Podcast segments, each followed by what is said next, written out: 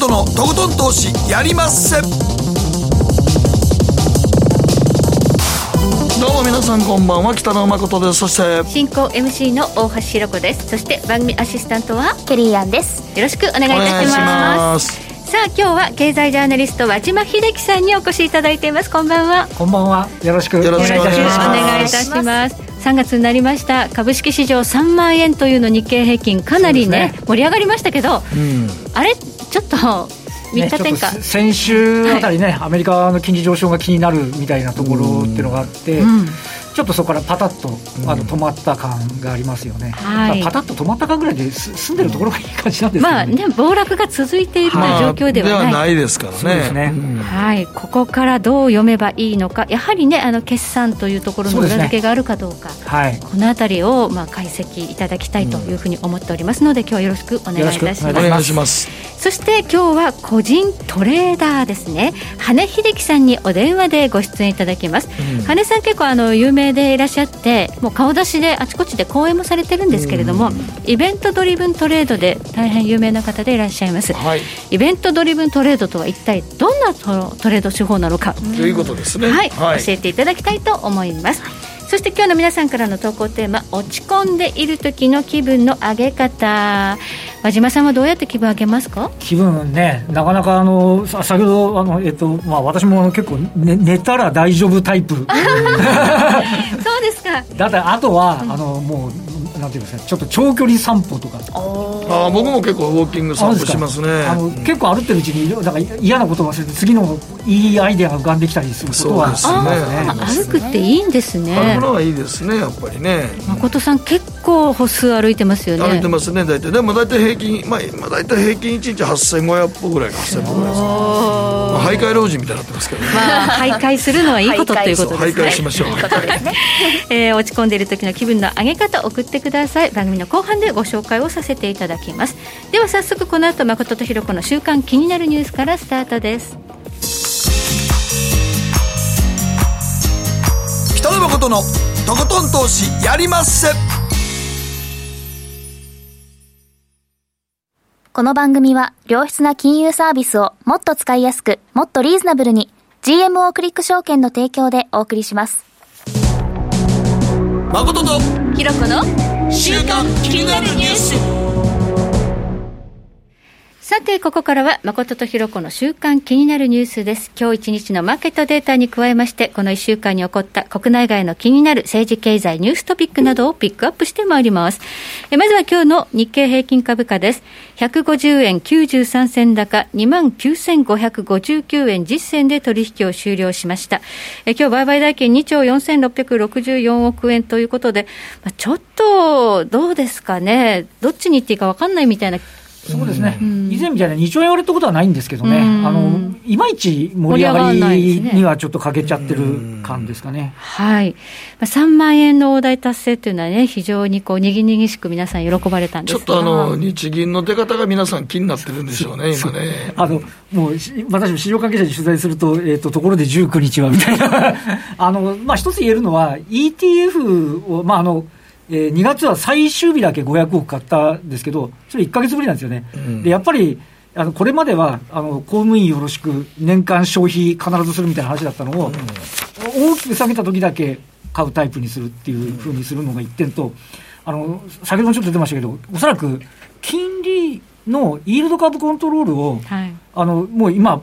ばっちりゼロに実質上抑えてるのを、はい0.4とかぐらいまでの許容っていうのを、まあ、明言せずに、はい、あのこういうふうに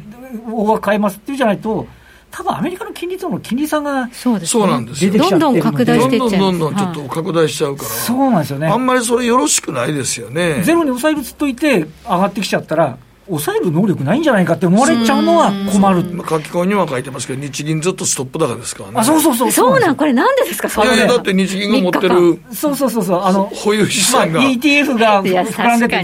あの、確かにそうだけど。基本的に申し上げておきますと、日銀は株券じゃなくて、優先出資証券で、議決権はありませんからね。あの、だからまあ、思惑先行なんですけど、でも、あの北野さんおっしゃった通りで、もうあの含みをやっぱりね、あの評価するっていうのは、ここへ来ての動きであることは間違いないと思いますよね。あとはもう人がついてっちゃってるところありますけどね、ビットコインよろしく。はい、ちょっと異常なね、3日連続ストップ高みたいなね、感じですけれども、まあ、なぜ上場しているんだという話もありますけどね。そうですね、流動性を担保さしなきゃいけないっていう、なんかね、昔そんなようなことをなんか勉強したようなことありますね。そうなんですね。はい。ちょっと日銀がずっとストップ高いのがちょっと面白いですけどね。えそしてアメリカの株式市場です。ニューヨークダウ平均、昨日は143ドル99セント安、3万1391ドル52セントで取引を終了しました。まあ、アメリカの株式市場もやはり、えー、先週の長期金利上昇というところに少しね、びっくりしたという動きがありました。さあ、これがここからどうなっていくのかというのは本編でまたじっくりと、ねはい、はい、お話伺っていきたいと思います。えそして、えー、なんといってもやはり注目はビットコインなんですが、今また日本円でビットコイン550万円ぐらいまでね、戻してるんだ戻してきてるんですよね。でビットコインというと、まあ、法定通貨ではないというのが一つの魅力だったんですが、なんか急落したときに、金利上昇に、まあ、反応したみたいな、そういう指摘があるようですけど、え？本来はそうではないですよね。ですよね。あの、うん、まあ、値動きがね、なんかそうなったからそう言わせちゃうのかもしれませんけど。でも、決済には向いてないですからね。こんな変動激しかったら、決済とかどこですんねんって話ですから、ね、なんとか買い物しようと思って、あこの値段で決済しようかな、じゃあ何日後にって言ったときに株価が、価格がもう全然違ってて、決済機能ないですよね。ないです、ないです。はい、無理ですわ。でもテスラはビットコインで買えるようになるんですよね。言ってますね。だからあれでみんな動いてるんですけども、イエレンさんはどうもこれは。そうですね。っていうのは、あの金、お金っていうのは国家ですから。そうですね。特に FRB の人は、そうね、やっぱそう思いますよね、うん、思いますよね。はい。まあ、アメリカがどういうふうに規制をする可能性があるのかどうか、イエレンさんがあんなことを言うっていうのは、ちょっとね。そうですね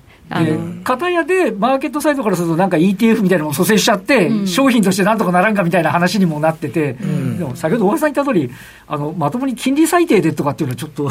そうやね ちょっと、ちょっとどうかなっていうのね、だからテスラで買えるのはテスラでやってくれたらそうそうそうですね。国がお墨付き与えるような感じはちょっと無理やと思うね。はい、ただね、ETF っていう、まあね、グレースケールでしたっけ？そうですね。機関投資家買い始めてる。だから ETF にしてくれちゃえば、うん、あの、要は連動してくれればいいんで。うん、そうなんですね。決済関係なしですよね。関係なし価格変動にとを取りに行くっていう話になれるんで。うんまあ、それをね、また認めるかどうかって、なかなかまたいろんなハードルもあるかもしれませんね、これ、資産運用に向くのか向かないのかとかね、はい、いろいろ議論あるところですけれども、値動きは非常に大きいです。ですね。まあ、値動きあることが魅力なんですけどね。そう値動きがあるからやってるだけで、そうですよね、そういう意味で言うと、賭場になってるってことですからね。はい、でゴールドは安全資産という、ね、見方で買う人が多いんですけど、やはりビットコインは安全資産ではなくて、はい、儲けたいから買うっていう人が多いんですよね。それこそ金利最低なのか、うん、まあ、あの金はとりあえず実物資産があるじゃないですか、うん、ビットコインどうよって話を。だって停電したら使えないでしょ、そうですね、そもそも、ね、停電したら使えないですからね、でしかもまだ今、中国の方で、奥の方でビットコイン上がってるから、マイニングをすごくやってて。それ環境破壊じゃないかとかって怒られたりなんかしてますからね。そうですよ。基本的に中国認めてませんからね。そうですよね。うん、はい。なんかイランがね、最近停電が頻発してるのは、ビットコインでしょ？そう、ビットコインのマイニングするの、中国人が結構やってるらしくて、なるほど。インフラが非常にね、整ってるからっていうことで、それもまあ問題。まあ、中国国内ではや絶対やらせてませんからね。ね捕まりますから、ね。他に出てってやってるみたいですよ。で、イランが怒ってるっていう話をちょっと聞きましたけどね。そしてちょっと為替市場なんですが、ドル円相場気がついたら106円、今92銭ということで、107円台目前ですね。えー、今年の年初はあの円高の予想が多かった、ね、みんなほとんどそう思ってましたけどね。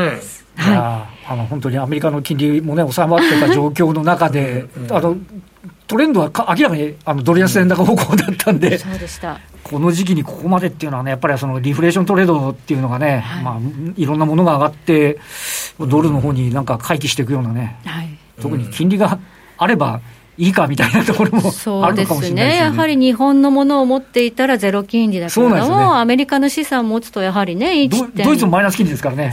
運用する方は困っちゃいますからね。はい、はい、そうすると、まあ、アメリカの資産に行くまあ、行くと、そうするとドル買いになるということなんでしょうかね、はい、でこのドル円相場が上がってくるっていうのは、日本株市場にとっては比較的安心安心なんですけど、うん、これが果たして、うん、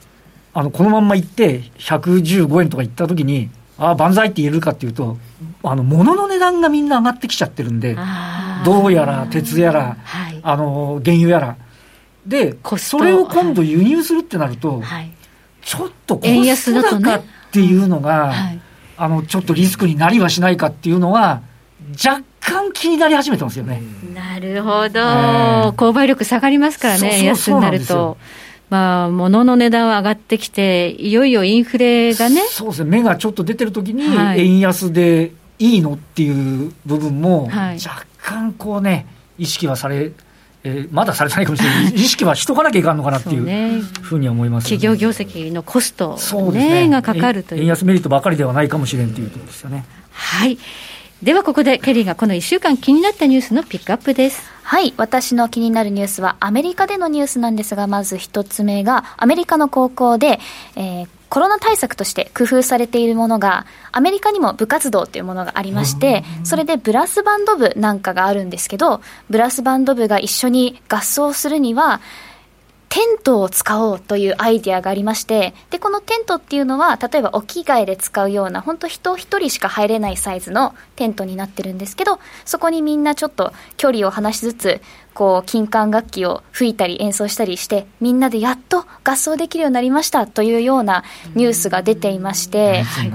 テントの中に入っていろいろ吹いたり弾いたりするっていうこういう対策がされてるんですが、まあ、日本でも似たような対策がされてるとは思います。あと他にはですねニューヨークのブルックリンにある老舗のステーキハウスピーター・ルーガーというところがあるんですけど、タイムズスクエアの観光名所であるあの老人形で有名なあのマダム・タッソーの、はい、えっと、例えばハリウッドスターとか有名人の老人形を空いた空席に置いて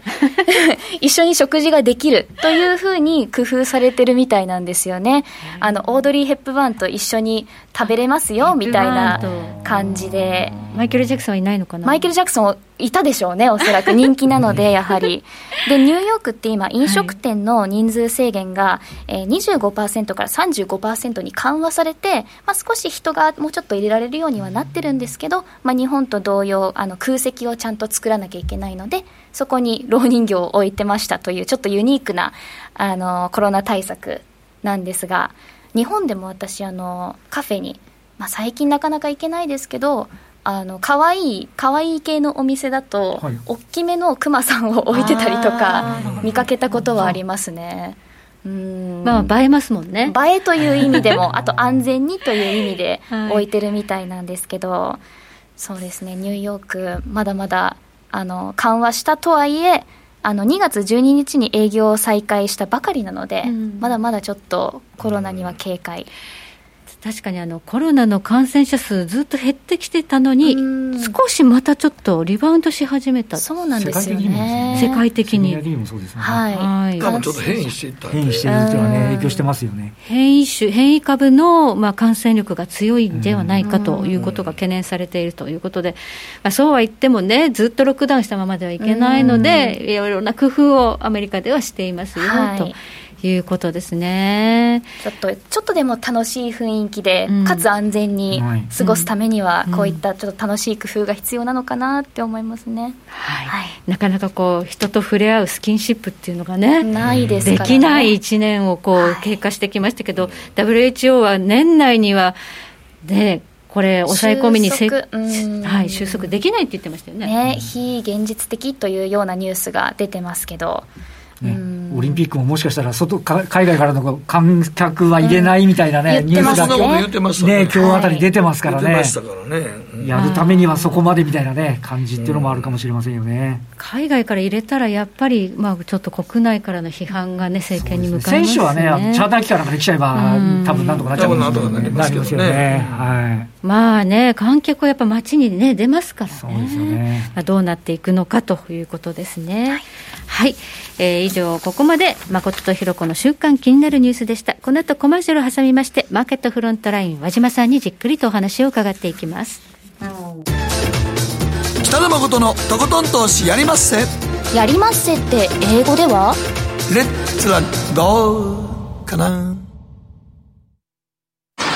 ねえ先生好きって10回言ってそれ10回クイズでしょいいからじゃあ好き好き好き好き好き好き好き好き好き好き。僕も先生好き。え？もう。思わず笑みがこぼれる。株式 FX は GMO クリック証券。あらっしゃい。ご注文どうぞ。うんと大盛りラーメンにトッピングでチャーシューコーンメンマ海苔それに味玉白髪ネギね。あバターとワカメも。全部のせ一丁シンプルにわかりやすく株式 FX は GMO クリック証券。エミさん。どうしたの？僕最近考えてしまうんです。毎晩月を見上げるたびに僕の将来はどうなってしまうんだろうって。同時に思うんです。この虚しい気持ちに寄り添ってくれる女性がいたら。好きですで。よくない？シンプルにわかりやすく。GMO クリック証券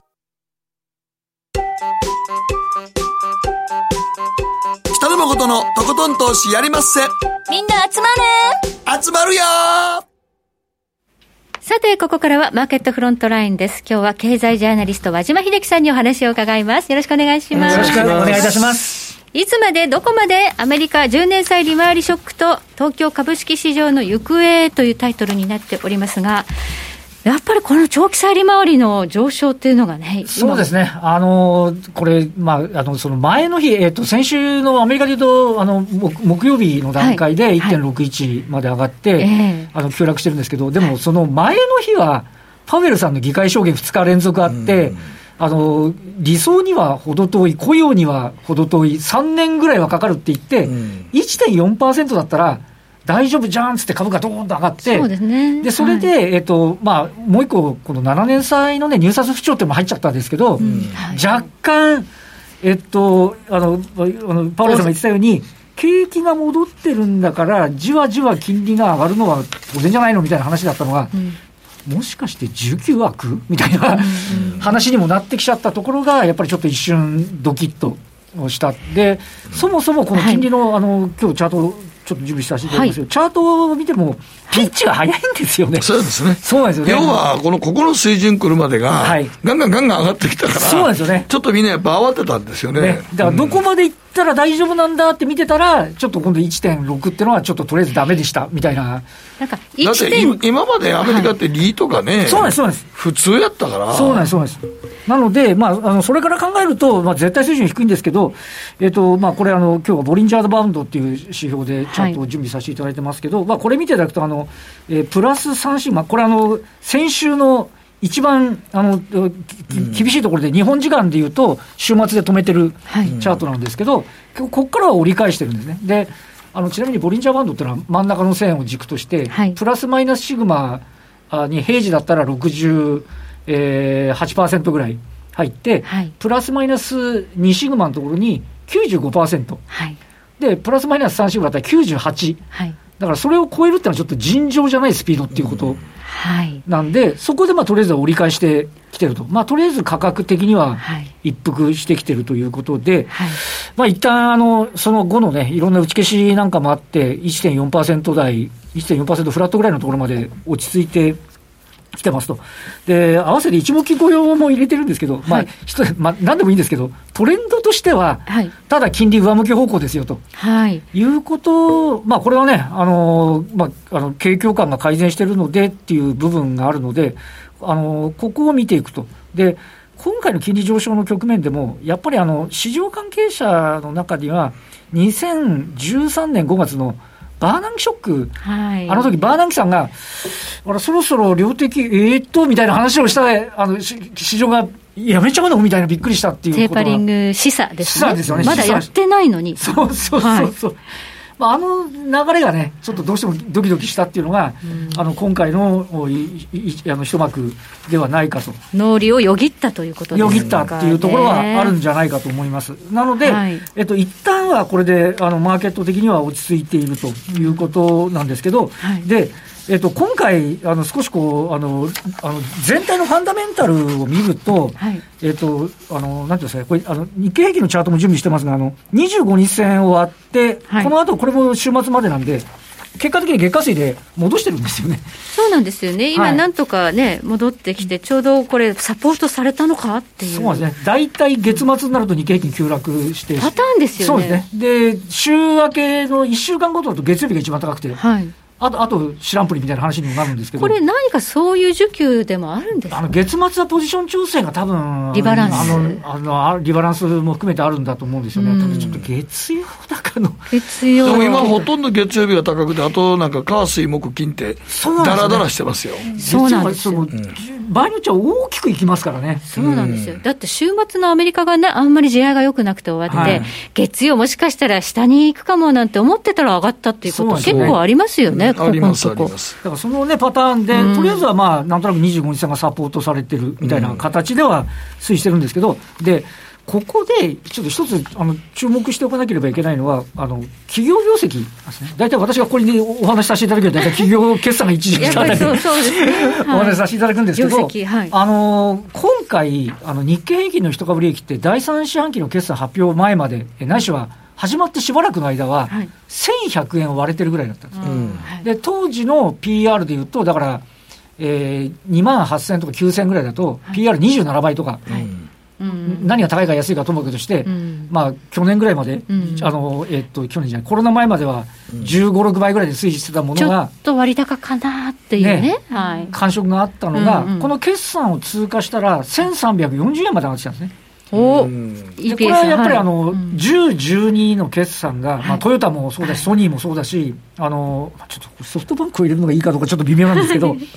まあ、とりあえず、業績が良かった。です。はい、確かに良かった。で、増額含みになってきてる。はい。ことが、まあ、示唆してきているんで、はい、結果的には、あの、今3万円前後ですけど、PR は22倍そこそこ。ぐらいまで、だから株価が上がってるのに PR、株価収益率が下がるという。はなので、去年の11月とかって、なんでこんなに上げてるの、業績も大したことないねみたいなところだったのに対して、やや業績は追いつきつつ、あるかなというところなんですね。で、もう一点、今回あの、えっ、と、3月期本決算は3月期なので、あの、1年を見通すためには4月の下旬から5月で会社側が発表する22年3月期を見なきゃいけないんですけど、はい、12月期本決算の会社は、もう21年12月期の決算の予想を出しているので、はい。これはあの日経予想によれば、会社の集計で57%増益になってる。おお、すごいですね、はい、あのこれ、12月期っていうのは、ただあの、メーカーが多いんですよ、製造業が。はいはい、久保田やら、ブリヂストンやらですね、あのそういうところが多いので、あのサービス業が含まれるちょっと3月とはちょっと一緒には見見ることはできないんですが、まあ、よく出るって感じですね。そうですね、はい、それにしても、6割近い増益を会社側が見込んでるっていうのは、これはちょっと。期待させる。は会社が割り引いて。ああの、ね、私たちが一番懸念するのは、あの4月末に決算発表を迎えました。うんうんで、22年3月期の業績予想を出さないとか、うん、あはい、あとは前期は良かったんで、うん、今期はちょっと慎重にしとこうかっていう話になりますよね、普通。なりがちで、多分そうなると思います。残念ながら。はい、なので、まあ、鵜呑みやで言いませんけど、でも明らかに、えー、1346、その先のところが、えー、12月決算にとっては、正常化に向かっていくんだっていう話になってるので、あのちなみに、えーと、これも日経予想ベースだと、えーと、21年3月期の、えー、これは経常利益になりますけど、大体2割減益ぐらい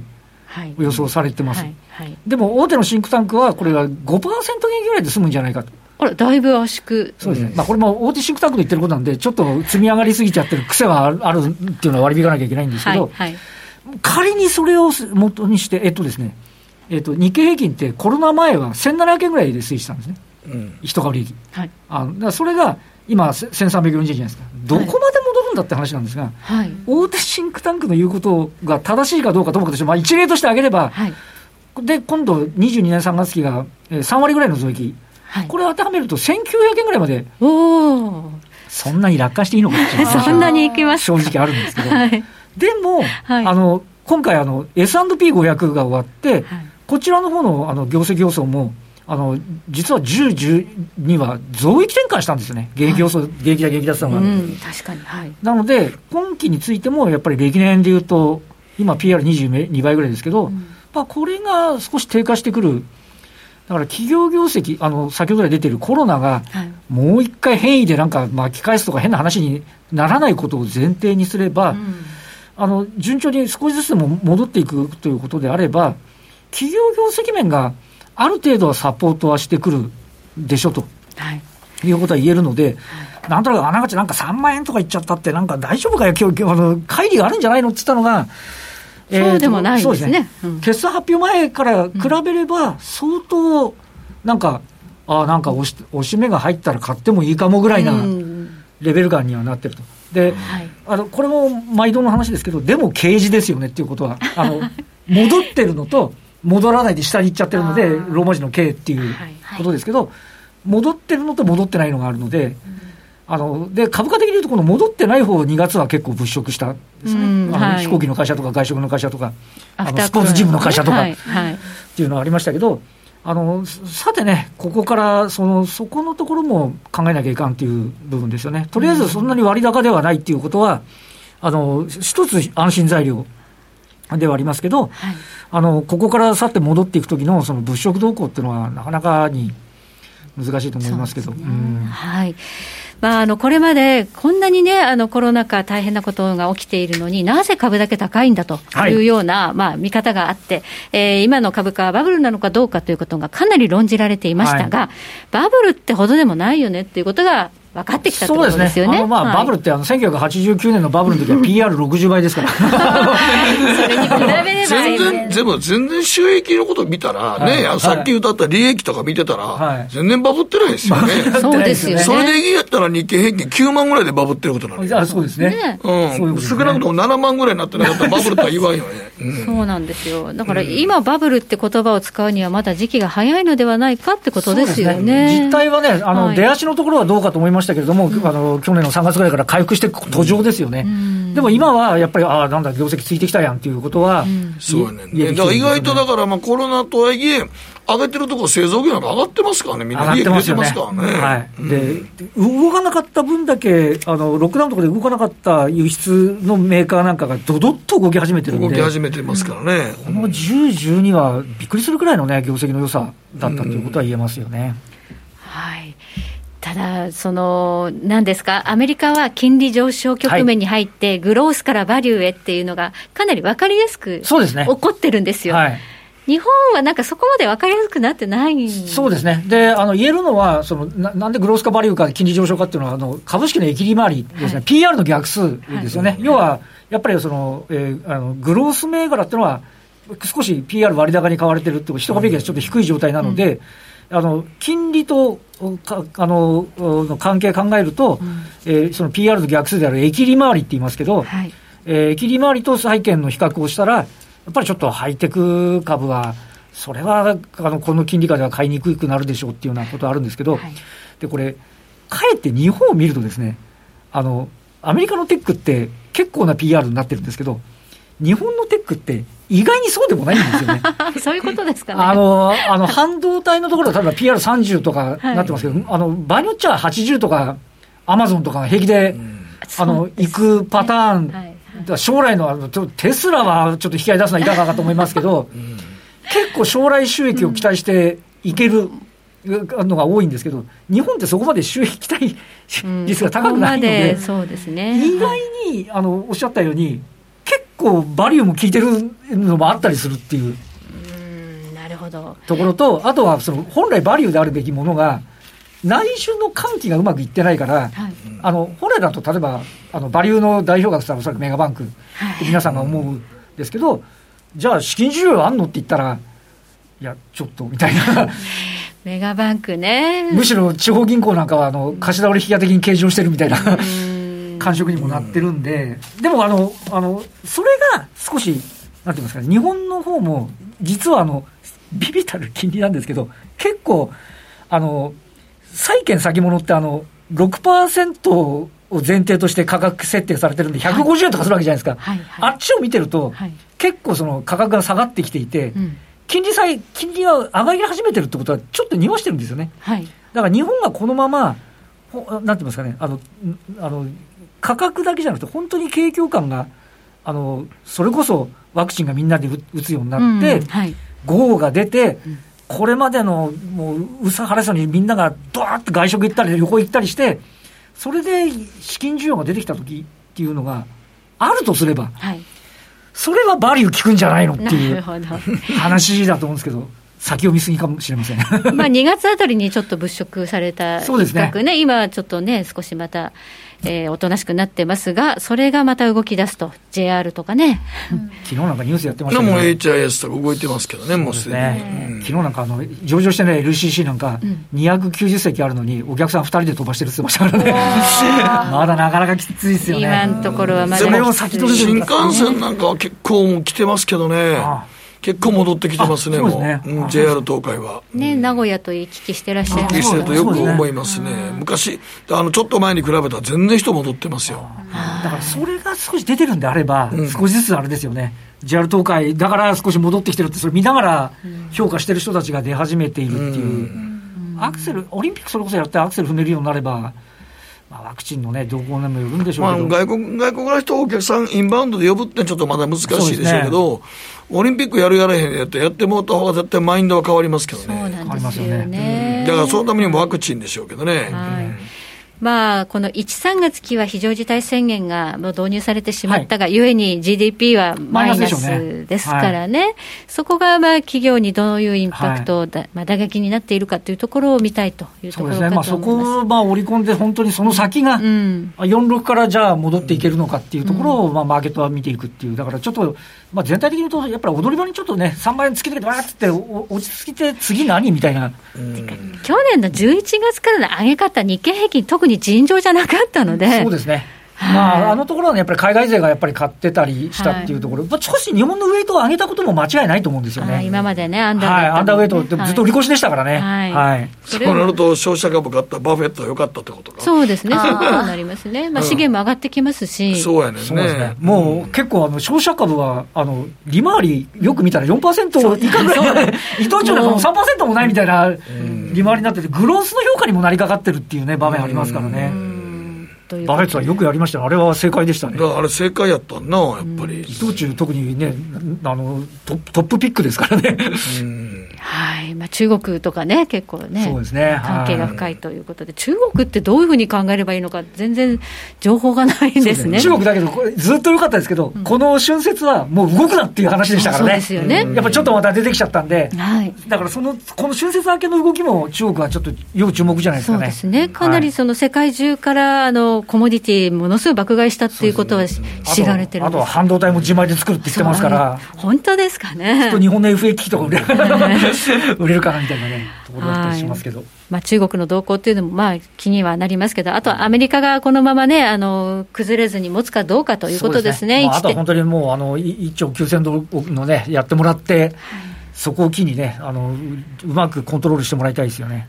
かなりその財政支出をやったということで、えー待機マネー、要するに家計にものすごい貯蓄があるので、本当にアメリカなんかは、もうコロナ禍からの正常化でものすごいお金使うだろうっていう期待があるんですよね。追加だって1か、一家族4人だったら、うっかりしたら60万近くもらえる。んですです1400ドルですからね、ね一人当たり。ね。はい。すごい。1400ドルって追加で出るんですよ、もうすでにだって1800ぐらいやってるんじゃなかったかな。もうやってま、すよね。はい。プラス1400出る、日本は10万円で終わりです。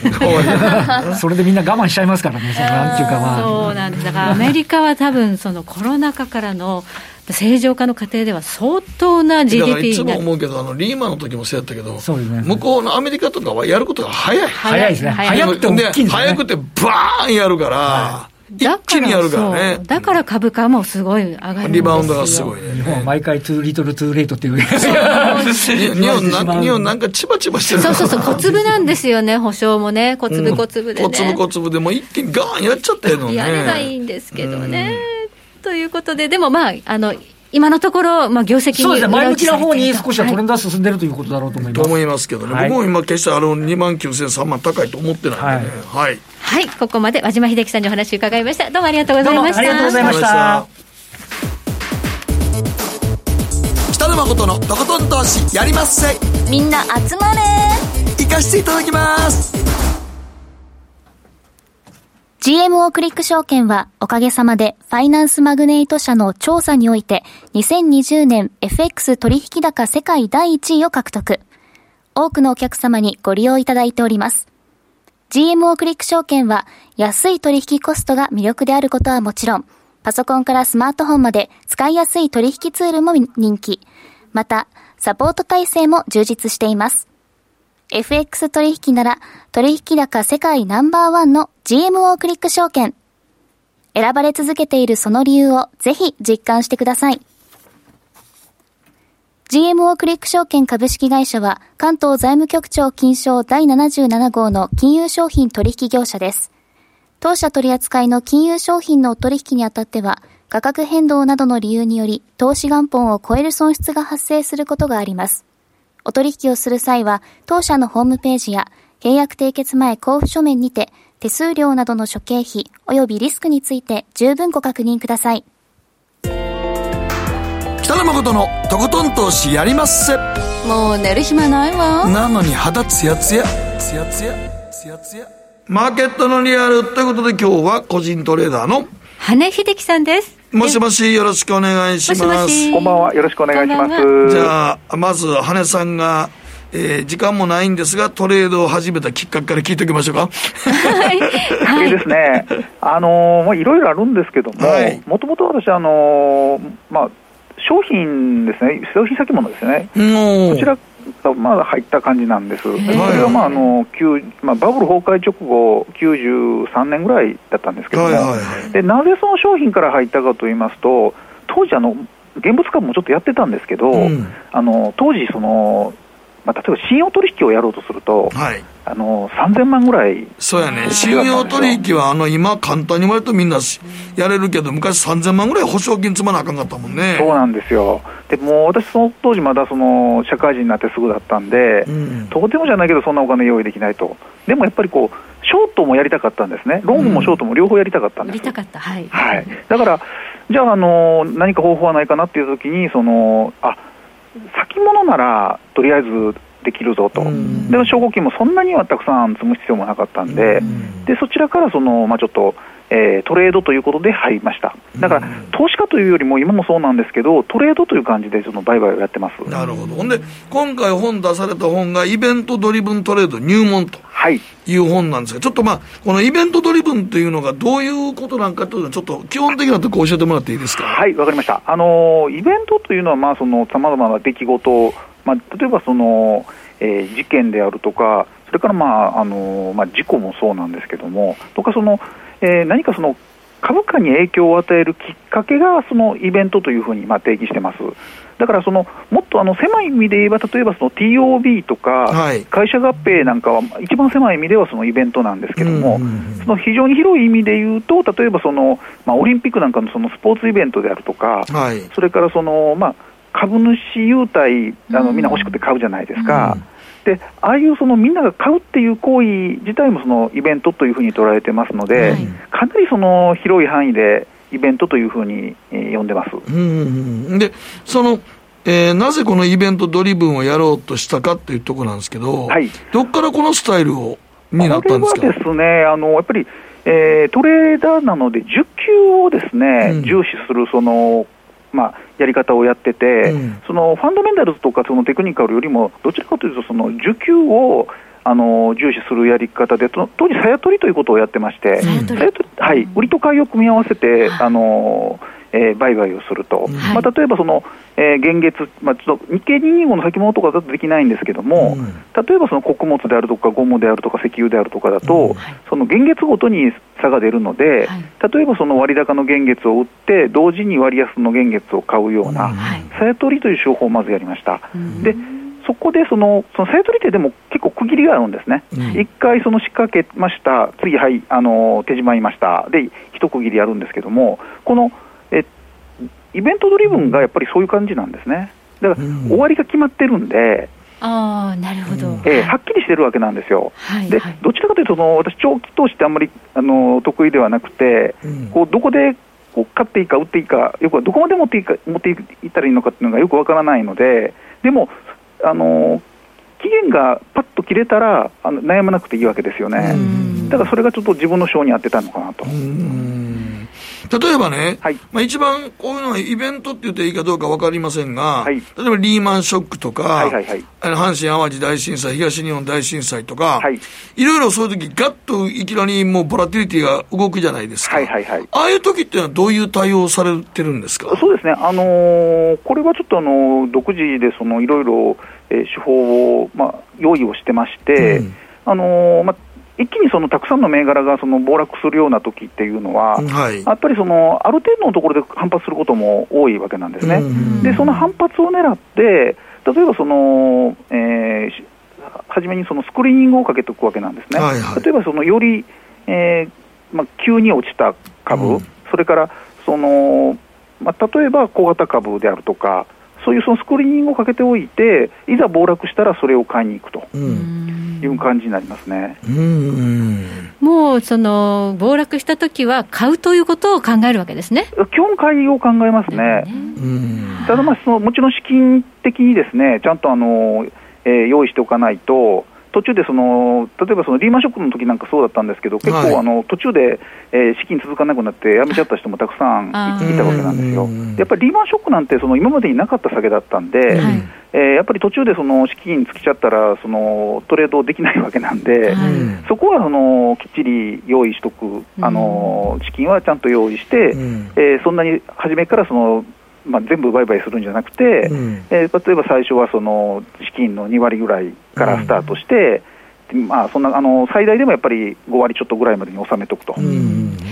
まあ、リーマン型の時は、一回こう底をつけて、上がったように見せかけて、もう一回下がったりっていうのもありましたよね。ねえ。ー、え。ー、今回のコロナでは、そういう二番底みたいのがなかったっていう、こうこの辺の違いで、なんか投資家の方は迷ったりしますよね。そうですね。あの私もやっぱりまあ手持ちのその特に今回はあのリーマンの時に比べるとあの現物株もまあ多少持ってたもんですから、はい、そちらはやっぱりもろに食らいましたね。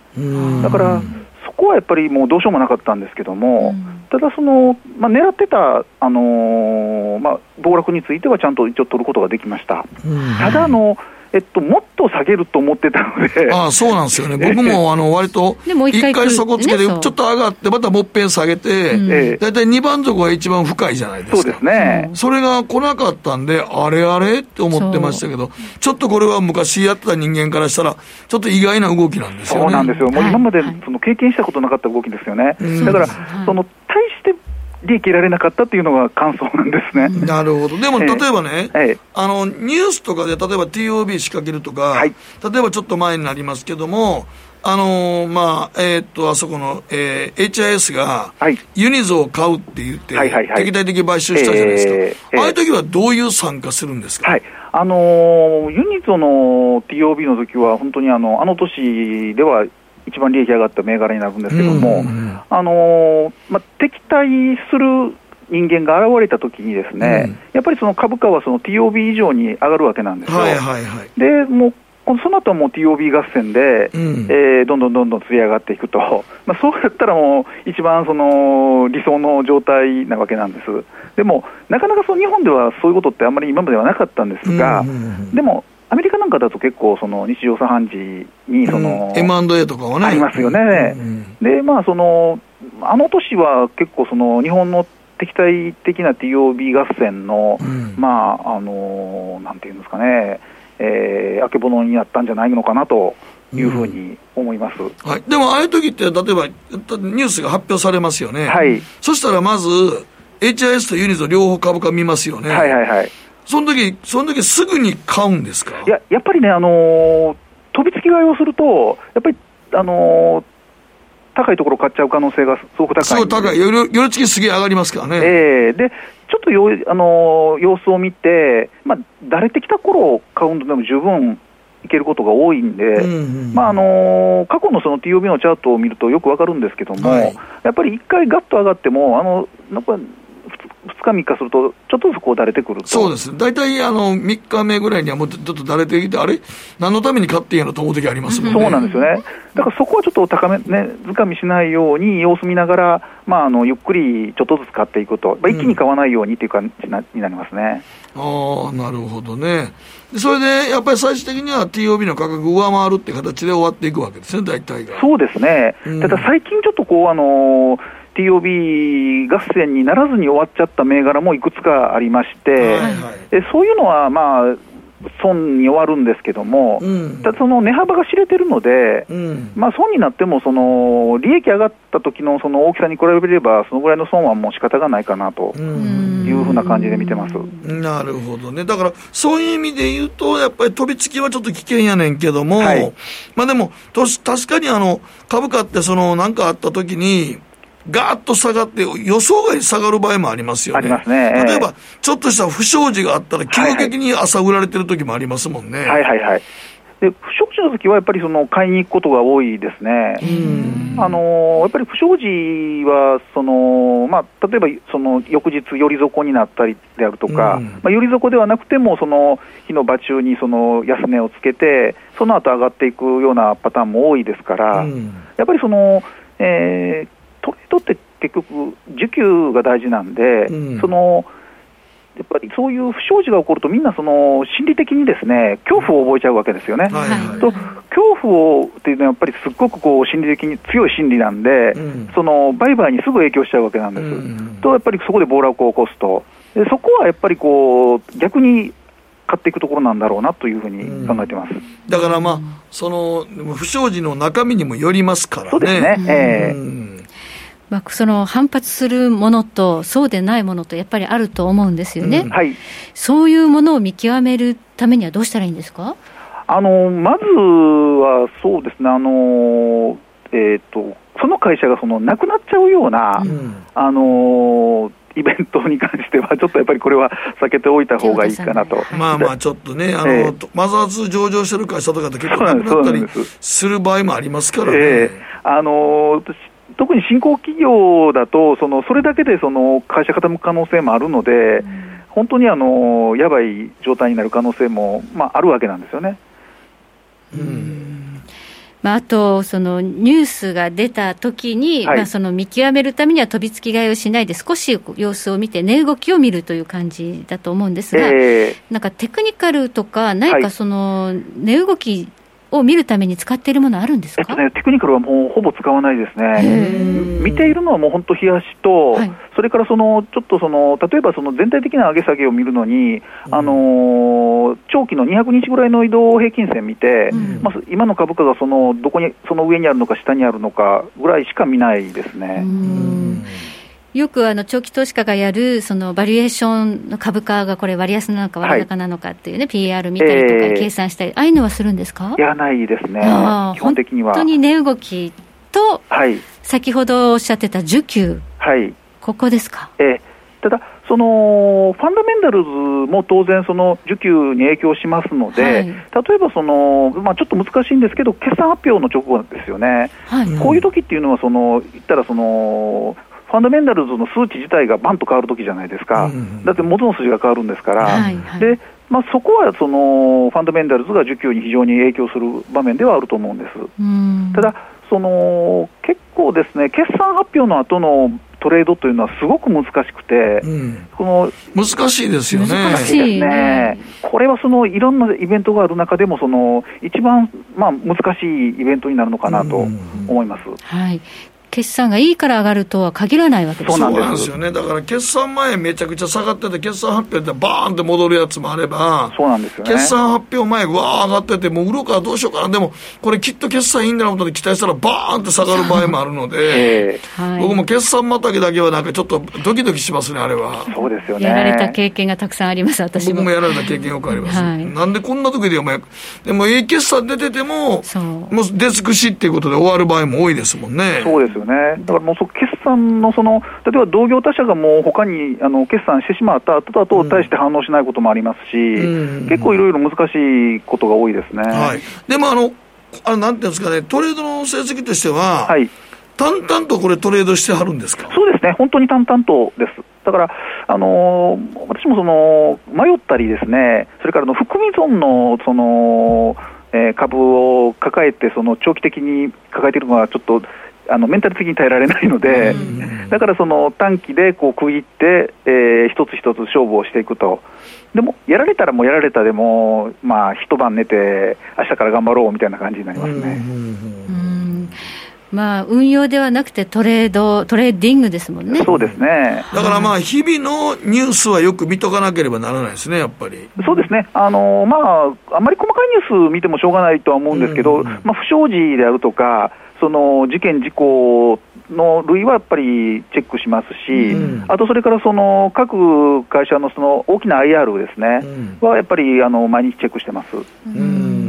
なるほどね。まあ、優待とか、ああいったところの権利取りみたいなイベントはどうですか、はい、そうですね、あのもちろん、この3月はもう一番大きな、うん、えー、決あの優待取りになると思うんですけども、はい、やっぱり2か月ぐらい前から上がり始めることが多いですから、うん、まあ、今からだとちょっと遅いかもしれないんですけども、はい、それは狙いますね、必ず。あ必ず狙うんですね、やっぱその前、前で買って、ええ、で、えー、決算あ、権利取りの前にはもう売っちゃうって感じですそうですね、もう権利取りの大体3日から1週間ぐらい前には売ってしまうことが多いかなと思います、うん、うん、でもちょっとなんか、今のところ、この今の株式市場、まあ、見ていったら、はい。まあ、親子上場の解消とかも結構イベントになりますよね。ね。えー、でここはやっぱり親子上場の解消がやっぱり TOB になる可能性が高いですので、まあ、楽しみではありますね、それからその業界の再編とかですね、まあ、その辺あのあとアクティビストが結構こう活躍、まあ、あのしてくれてますので、村上ファンドとか？そうですね、旧村上ファンドの今日もニュース出てましたね。あの、うんえー、っと日本アジアグループの件で、はい、でまあ、そういうのはあのやっぱり追チェックもしていってますし、まあ、あの面白くなるのかなとは思ってます、今後も。まあ、いろんなニュースといろんな材料があると思うんですが、それをこう見極めていくっていうのがね、はい、あのなかなか難しいと思うんです。最初にあの株式投資始めた方は、はいまずこれやると思うんですよ、イベントドリブンって。だけど、それうまくいかないことの方が多いんですよね。やっぱり、あの過去のデータをちゃんと調べてないと、はい、あのいざという時動けないですよね。だからね、あの言ってありました。あの東日本大震災と阪神・淡路大震災の時なんか、はい、同じチャートやって打ち合わせの時打ってありました、えー、そうですね、うん、あのえっと、え三井住友建設なんですけど、うん、これが本当にあの阪神・淡路大震災の時と、それから東日本大震災の時本当に同じような値動きしてるんですね。だからもうこういうのって本当にあのこういう極限のあの大きな出来事があると本当にこんなに似てあの動くんだなっていうのは、また私もびっくりしましたね。いやいや、だから株主さんもだいぶ変わってると思うんですけど、えー、チャート見てると、同じ動きをするっていうのが、えー、まあ、そのまあ、その銘柄の癖でもあるんでしょうけどもね。そうですね、うん。まあ、その建設っていう、そのまあ、その復興需要がありますから、うんはい、まあ、それは同じなんだろうっていうことなんでしょうね、きっと。うんじゃあ、この2019年に出版されたイベントドリブントレード入門には、そういうことがいろいろ書かれてるんですねそうですね、あのさっきあの言われた TOB についても書いてますし、はいうん、あのぜひあのよろしければ皆さんあの、読んでいただきたいなと、まあ、宣伝させていただきます。はい、わかりました。ということで、羽根秀樹さん、今夜はありがとうございました。ありがとうございました。北野誠のとことん投資やりまっせ。やりまっせって英語では？レッツラゴーかな。すると川上からどんぶらこどんぶらこどんぶらこって何？桃が流れてくる音だよ。じゃあかぼちゃは？か天ぷらこ天ぷらこかな。鳥は？唐揚げこ唐揚げこパパおやすみ置いてかないで。頑張るあなたを応援します。GMO クリック証券あらっしゃいご注文どうぞ。うんと大盛りラーメンにトッピングでチャーシューコーンメンマ海苔それに味玉白髪ネギねあバターとワカメも。全部のせ一丁。シンプルにわかりやすく。株式 FX は GMO クリック証券。エミさん。どうしたの？僕最近考えてしまうんです。毎晩月を見上げるたびに僕の将来はどうなってしまうんだろうって。同時に思うんですこの虚しい気持ちに寄り添ってくれる女性がいたら。好きですで、よくない？シンプルにわかりやすく。GMO クリック証券。さて皆さんからいただいた投稿を紹介する前に今10年債利回りが1.476%とまたちょっとじりじりと上がってきているというのがね。6ベースはそこそこ上がってきてますよこれ。ね気になりますね。ゴールドとかね売られちゃってますけれども、はい、さあ今夜のアメリカ市場どうなることやらということです。さあ今日の投稿テーマ落ち込んでいる時の気分のスイッチの仕方、はい、えー、気分が落ち込んだ時浴室でお気に入りのアロマキャンドルを焚きながら入浴します。いいな。香りに癒されると同時にお風呂に入ることで身も心も清められる感じがして入浴後は気分がすっきりしてますね。すね。アロマを炊きながら入る、ね、入るアロマキャンドルいいですよね。僕も好きです、はい、ロマンチスト。いいですね ひな祭りも自粛さんは、えー、僕は阪神ファンなので昔の阪神の名場面を集めた動画をよく見て 元気を出しています。昔のやつを見るの？そう YouTube でね。それストレス解消になりそうですね。で気分転換になりそうですよね。島で優勝した年のやつ試合を見んねみん。な見るんだあ じゃあ一緒ですね。一緒。なんかバックスクリーン3連発そうそうそう。85年ですか？85年。1985年ご存知、はい、しかも今年は配信に。バックスクリーン3連発。社会人1年目でしたああですごい新人が入ったからこれからちょっと元気をもらえると。特集動画も。ちょっと話しますけど阪神が強いと株価も上がるんですよ。ねそういう話ありましたね昔ありましたありました。ありますよね。関西圏の経済効果にすごい影響を与えます。でもなかなか勝たないってところがね 年の口からちょっと、まあ、すいません。いやまあまあ頑張ってるありますよ。頑張ってねはい。頑張ってありますよはい、五人林は昔のバンドさんからです。私が落ち込む時原因はほとんど仕事関係です。そんな時は仕事と全く関係のない友人、知り合いとたわいもない話をすると元気になります。やっぱり一回忘れてリセットするのがいいのかもしれませんね。誠さんの怪談話でもリフレッシュします。ありがとうございます。僕も自分で聞いてますけど、ね、そうです寝る前に聞いてるとちょうどいいの静かなトーンで人の人の声がうすうすっと聞こえてるのは好きやね、うん、ああ、でうとうとねリバナにね、うん怖い話を聞く。これがリフレッシュするって不思議ですけどね。ね、はい、はい、時計なりは26分を回っています。北野誠のとことん投資やりまっせ。この番組は良質な金融サービスをもっと使いやすくもっとリーズナブルに GMO クリック証券の提供でお送りしました。うんさて、そろそろお別れの時間なんですが、今週、来週の注目スケジュール、えー、OPEC プラスのね、閣僚級会合があって、サウジアラビアが自主減産していたのをやめるんじゃないかと、ここまで上がってきたらね。そうすると、まあ、原油価格は少し、まあ、下がるのかな、まあ、実質増産になるので、というふうに言われているんですが、なかなか下がらないですね。高止まりということで、はい、えー、やっぱ原油が高いと、和島さん、ちょっとインフレのね、ね懸念ですよね。なんかとりあえず、物の値段がね、まあ、あの景況感が改善してるんで、うん、まあ、それある程度、そのアメリカの金利と同じように、あの状態に戻普通に戻るっていう話なんですけど、ちょっとそれがね、やっぱりオーバーシュート気味に、こうピッチが速いっていうのはね、やっぱりいろんなところに警戒感を呼びますからね。はい。そうなんですよね、はい、今年は金利と物の値段がどう動くのか、はい、このあたりに注目ということです。どうなんでしょうね。ね、このままいくと少し景況感自身は本当にあのワクチン次第ですけどちょっとずつ、うん、あのオープン野球でいうとオープン戦でも観客入れたり 今週始まる女子ゴルフも観客入れたりって、少しずつあの正常化に向けた道はね、うん、進んでるようにも見えるんですけど、ね、ワクチン期待は大きいですよね。やっぱりね、はい、はい、はい、ということで今日は和島秀樹さんそしてお電話では羽秀樹さん。2人の秀樹にお話伺いました。漫才コンビちゃう どうもありがとうございました。ありがとうございました。また来週です